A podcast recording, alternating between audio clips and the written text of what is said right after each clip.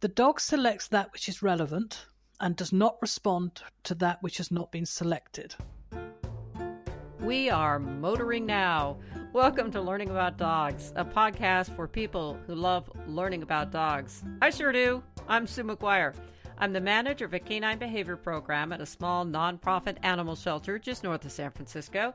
And with me is Kay Laurence of Learning About Dogs. Wow, we've had some great conversations about planning, whether or not you teach a behavior to a dog. And today is one of my absolute favorite topics it's cues and cue hierarchy. What? Yeah, I know. Bingo. Bingo. Here we go. You know, uh, a couple of episodes ago, we were talking about um, uh, cues and whether or not the dog is determining mm. relevant cues and oh i just think this is such a rich topic um, and and then you threw out cue hierarchy and the dog relevant cue and the dog determining it and me having a conversation with dr friedman mm. about how i think mm. dogs have actually selected the cue but we just don't know what it is and oh where do we begin well that's one of the fave rather clumsy quotes that i like to use the dog selects that which is relevant and does not respond to that which has not been selected. Sounds a bit clumsy because that is attributed to Darwin. you know, a few hundred. Yes, yes, yes, yes, yes. Um, because it's about natural selection. Yes, and that the animals that were able to select that which is relevant and likely to kill you and that which is not relevant and not likely to kill you are the ones that survived. So being able to make those selection processes is part of evolution.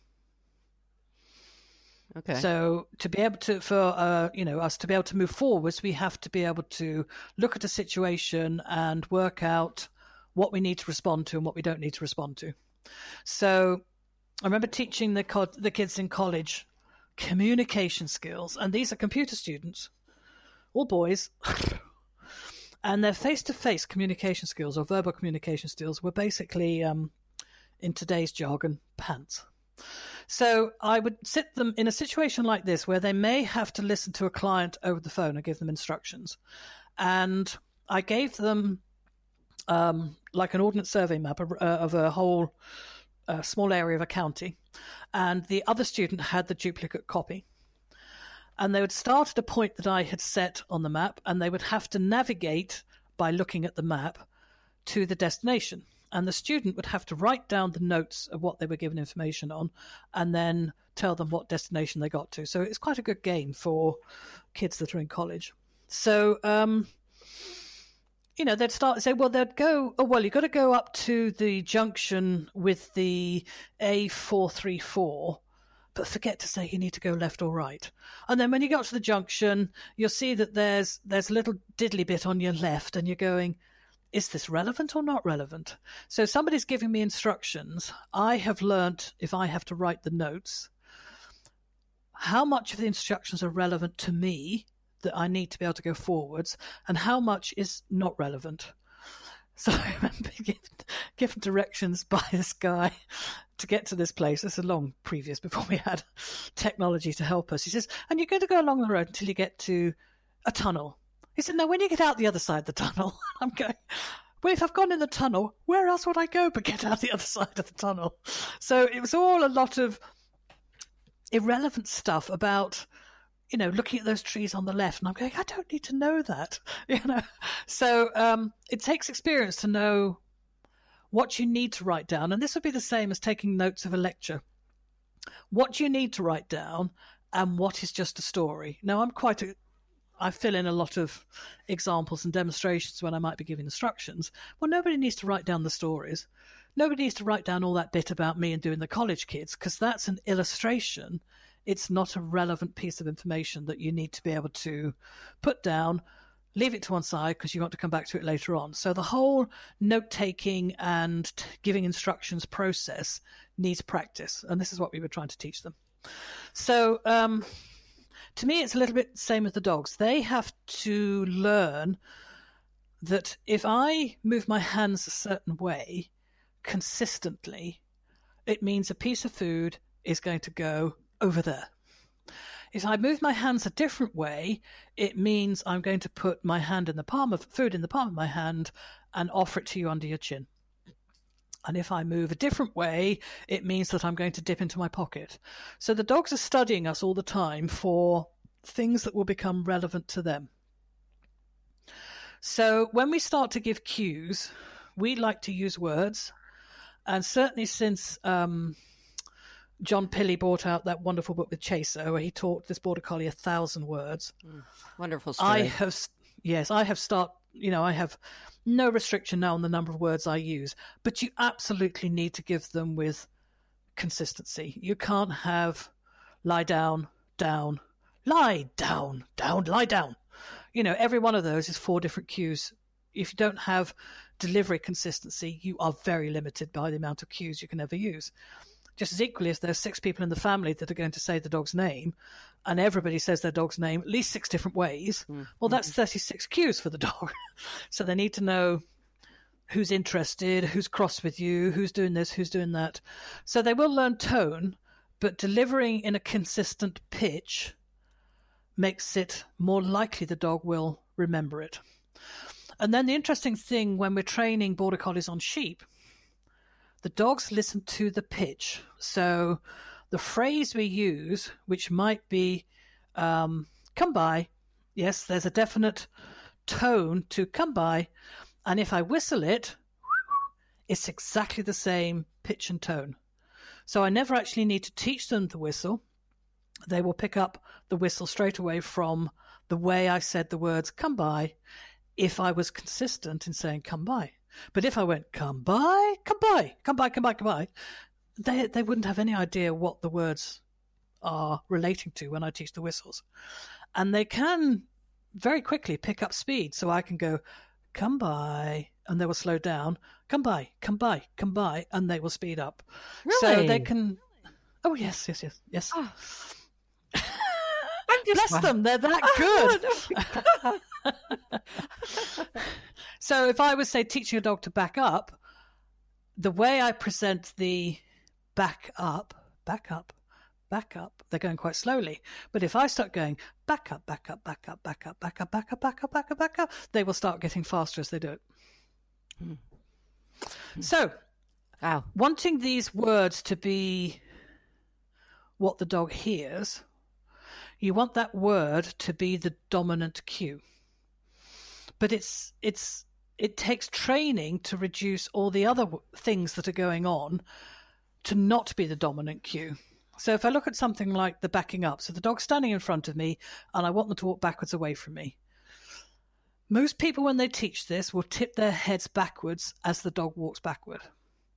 Well, since dogs are predators, they would notice that tip of the head lifting up of your chin and they would take that as the dominant cue. So it wouldn't matter whether you said back up, step up, put up, shut up. if you've got your chin lifted, that's what they'll go on. And we think they're doing it on the word. yeah. So the only way to really check what they've learnt as the dominant cue is to actually give them the verbal sounding when the dog can't see you or put something, you know, like a screen, like a sheet of paper over the front of your face and see if the dog can still pick it up. So I often teach. I like I like to use luring. If I'm luring, what my hands are doing are the dominant cues, and it's only one hand. So if I have food in my left hand and I'm teaching the dog how to do it with a lure, that is the dominant cue at that time. What my right hand's doing is irrelevant. Um, so you wouldn't be swapping hands halfway through because the dog has thought, this is the one that's going to feed me, so this is the one I'll pay attention to. And then they find food's coming in from somewhere else and it's all, all awfully difficult.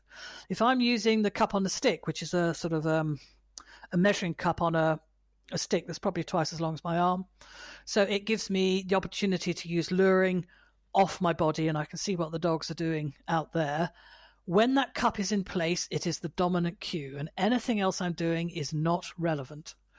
And I think by teaching the dogs these the the concept of a dominant cue as opposed to trying to listen to every cue and not knowing which is dominant because sometimes they say sit but their face looks pissy. Sometimes they say sit and their hands move. Sometimes they say sit and they take a step towards me. You know, there's this dominant cue is, is not consistent. It's constantly changing all the time. Then it's much harder for the dog to actually learn sit face, sit bad face, sit good face, hand sits, feet sits, lead sits, door sits, and all the other variations of sit that can, can come along as well. So this slows down the process of learning a cue. So if you're not clear what you want the dog to pick up as the dominant cue, we end up teaching them too many subdominant cues, if you like, with nothing really leading the way. Um, and, and this makes it much harder for the dogs to be consistent in responding to the cues. So let me ask you um, during the acquisition stage, when you are luring the behavior, you are, are you're specifically doing one cue. When mm-hmm. would you add in a second cue that you want to be attached to that behavior? For example, you're luring, and at some mm-hmm. point you want to turn that very dominant cue into a verbal cue. When I've finished shaping it, so when it's reached what I call performance, I don't want my my final cue to have anything to do with the teaching process. So at that time, you know, the way my hand moves with the foods in it teaches the dog how to maybe go round an object. Yes, so follow the hand this way. Oh, wow, there you go. Mark, chuck. Follow the hand this way round. Lovely. Mark, chuck. Round we go again. Super. Mark, chuck. There will be a whole supporting cast to this cue. So the hand doesn't move out in space by itself. There's a way that I'm moving my wrist and my elbow. There's a way that I lean towards the hand and out it goes. Now, at that time, I could be prompting myself to use the word go round or circle or something like this. The chance of the dog hearing that is low because they are going to focus on the hand, the food, and when it's going to release for the thing. But it's quite useful for the trainer to start trying out different words that tend to suit that behavior. Yes? So, um, once that behavior is the shape I want it to be, so say I want my dog to trot round a cone, when that trot is fluent and stable and consistent without stuttering from the minute they collect that piece of food until they go to get the next one. It's a nice smooth pattern all the way around. Until I've got that, I wouldn't want to even think about what the final cue is going to be. Now, if you were training it for agility, if your dog's trotting around your object, you're thinking, no, no, I want my dog to run around my object because these are your future wings. You need the dog to be able to do a sprinting turn around this object.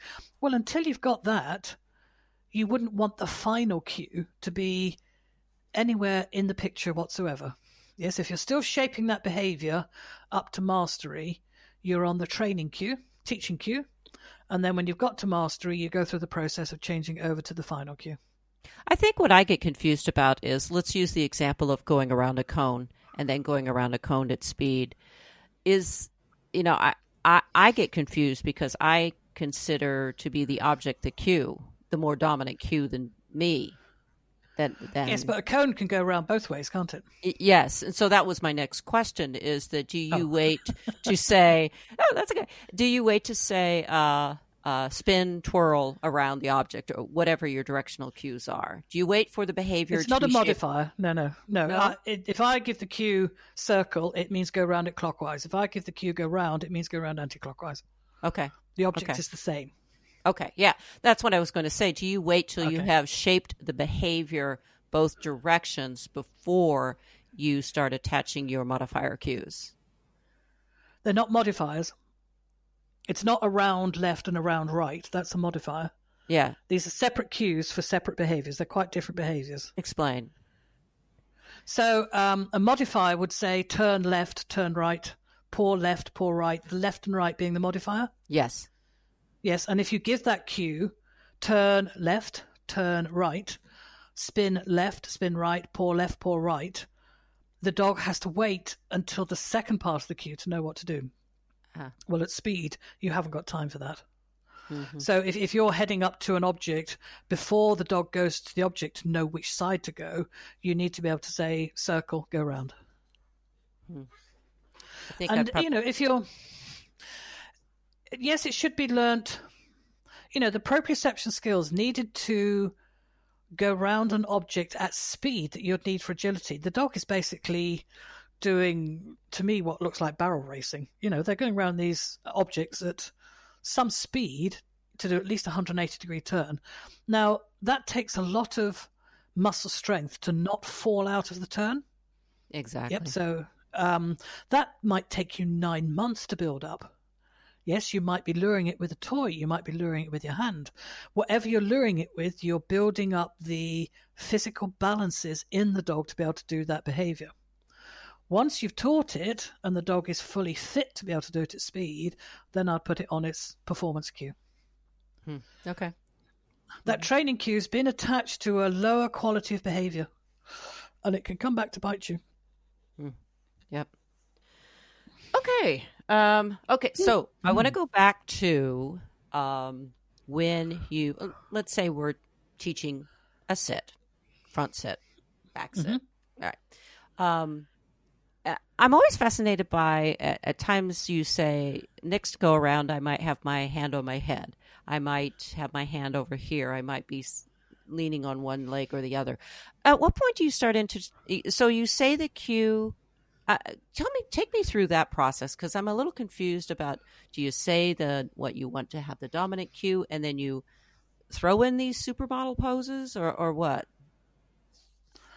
I think if you train like a statue so i'm training the dog to do a nice bow um, simply because sit is such a complex. Everyone thinks sit is the go-to behavior, but the dog can sit forwards or sit backwards. It can sit to rest and watch the clouds go by, or it can sit there in anticipation of killing something. You know, and we use it for sitting on greeting. It's so inappropriate for sit greeting that it's it's starting to become ridiculous. Um, you know, it's like asking people to be sleepy when they're saying hello to visitors. Yeah, it's like, no, no, no, no. You know, it's not cool. It's about hello. I haven't seen you for ages. Anyway, um, I'm not on the final cue yet. I'm still on the training cue. So I've taught the dog to do the bow with the target stick.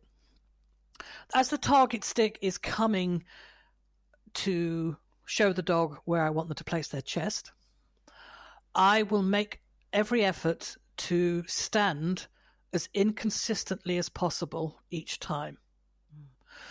If every time you use the target stick, your body language is identical, then that target stick as a cue becomes attached to very specific body language and only likely to occur when that very specific body language matches the dominant cue.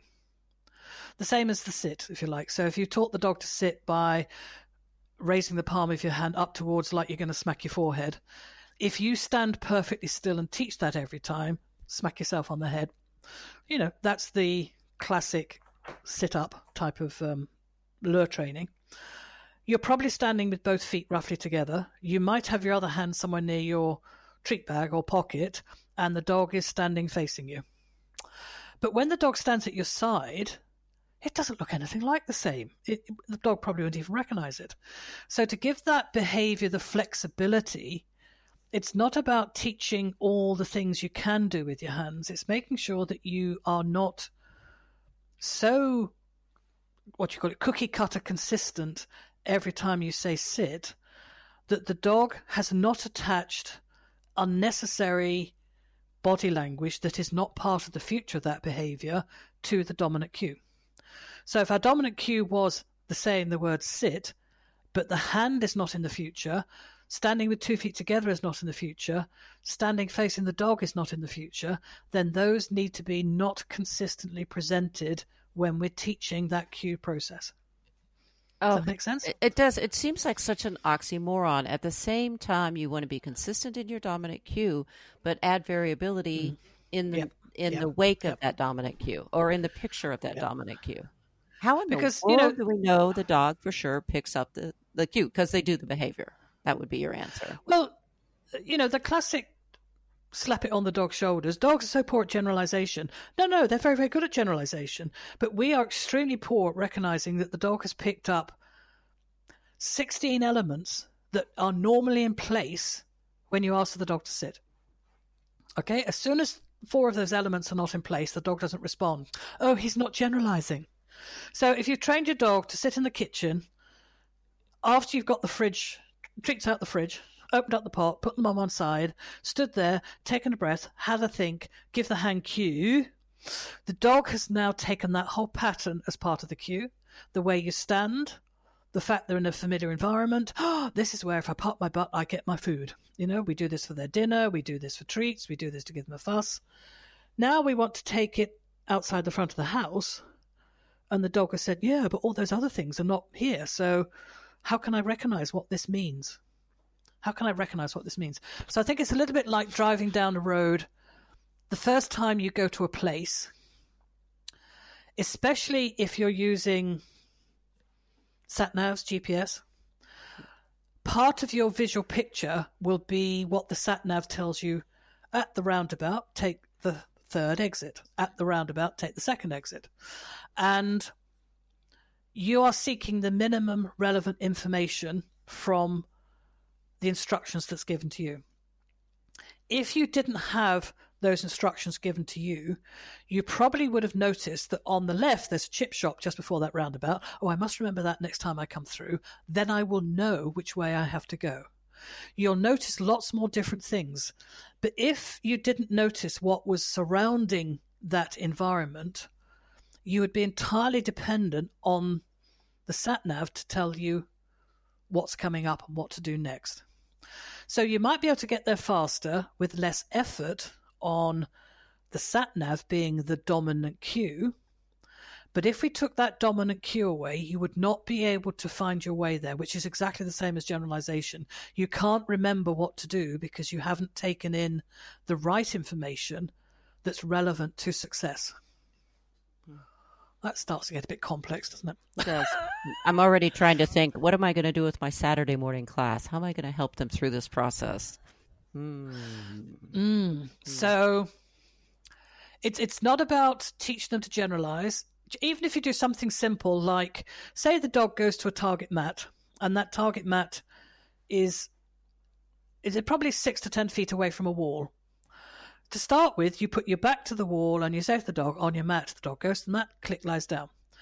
When he went to that mat, he was looking at the rest of the room and he had you somewhere off behind their right. Yes, there was the picture. Now imagine the mat is the center of the room, a center of a clock. When you mark the dog and call it back to send it again, you've moved yourself to four o'clock on the clock. You started at six o'clock you're now at four o'clock. Now, when you send your dog back to that mat, the background is different. Yes, because mm-hmm. they're now facing a different way. And if you go around the clock and just say six repetitions or 12 repetitions, every time the dog does it, the environment changes. There's a minor change to the environment. The mat's in the same place, but the picture is different. That behavior will generalize very, very quickly. But if you do those repetitions every time the same way, the same way, the same way, the same way, that behavior becomes very fixed to the environment, nothing like as flexible. And then it looks like it's harder to generalize because you've built in too much inflexibility. Ah, ah, okay. Gotcha. Gotcha. And you can do it the other way where you stand in the center of the clock and you ask the dog, and you're facing six o'clock and the dog's at six o'clock. You ask the dog to do a nice bow or drop down, whatever you like, mark it, throw your treat now till four o'clock and you turn to face four o'clock and it does the behavior at four o'clock and you throw your next treat to one o'clock and as you go to each spot if you stay in the center that means you're rotating around on the spot every time the dog looks at you there'll be a different background mm-hmm. Valuable and you learning. can set that up in hmm? yes Valuable well learning. viable not uh, uh, it's flexible learning flexible. Okay. So that the dog looks at you, even just changing the background every time would help the dog to pick out what's relevant. And as you go around the clock the second time, you make up the rule that whatever you do, your hand has got to be doing something different. Left hand on your hip, left hand on your head, left hand picking your ears, left hand scratching your leg. You know, so as you go around the clock, you could have little prompts behind the clock, if you like, that say change, do something different, or even just a silhouette. You know, something prompts you to do something a, a variation that stops it getting locked to a fixed pattern.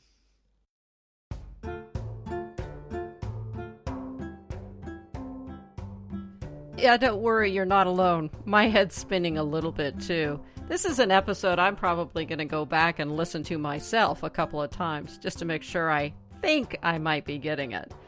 For more information and some great reading from many contributors, go to Kay Laurence's website, learningaboutdogs.com, or follow Learning About Dogs on Facebook. And here's my plug Need a canine buddy? Check out our rescue center. Thanks for listening. More topics to come.